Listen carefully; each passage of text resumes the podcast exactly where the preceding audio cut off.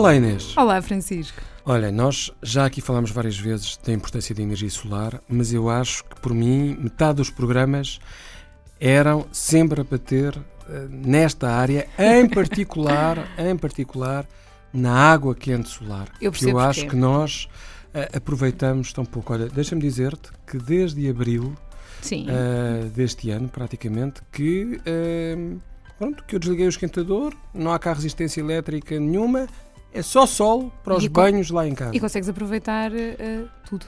Exatamente, basicamente. Exatamente. Bem, Não, é verdade. Este, este tipo de energia tem um enorme potencial, porque, e para recordar aqui, para puxar alguns números, em Portugal, de facto, é um dos países em que temos maior eh, número de hum, horas de sol. Portanto, são 3 mil horas. 3 mil horas em algumas regiões. Portanto, são 3 mil horas de Um potencial recurso aproveitamento. energético, limpo, inesgotável. Ahm, e realmente nós podemos ter água quente sanitária para os duches, para as torneiras, Uhum. não é? Para o aquecimento de piscinas. Ahm, há muitos casos à escala municipal onde isto tem sido feito. E também para apoio aos sistemas de aquecimento central. E as vantagens? As vantagens são mais do que óbvias, mas vamos recordá-las. Ambientais, naturalmente, que são recursos eh, renováveis Renováveis, e que uhum. têm menos emissões poluentes. Económicas, estamos a falar numa redução média de 75% das despesas com água quente sanitária e pode chegar aos 100% nos meses de maior radiação. Ahm, e claro, é uma energia que quer dizer, permite um funcionamento muito mais autónomo, portanto, deixamos de depender tanto da rede.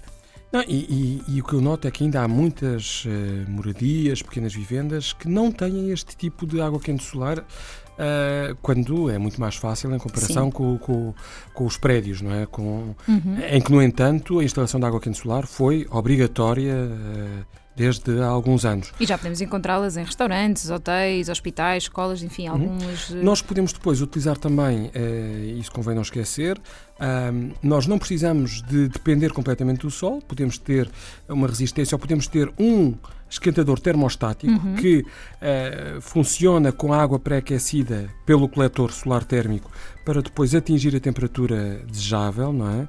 Ah, ou seja, só vamos gastar o gás para fazer aquela diferençazita e, portanto, poupa-se ah, gás até pelo menos 35%.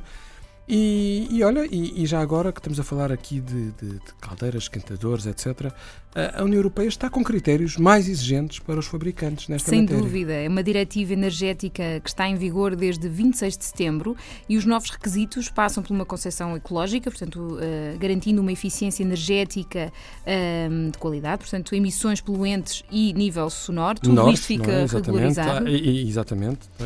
Um, E, a rotulagem, para quem sim, compra, não é? São 10 Há- novas etiquetas energéticas para sistemas de aquecimento. Portanto, para informar o consumidor do de, de- de uma melhor escolha. Eh, nós não nos podemos esquecer que os aparelhos de aquecimento são responsáveis por 25% das emissões europeias de dióxido de carbono. Há um enorme potencial de poupança. Eh, por isso, não se esqueça, há mais informações, por exemplo, em www.aden.pt. O ambiente agradece o uso do sol.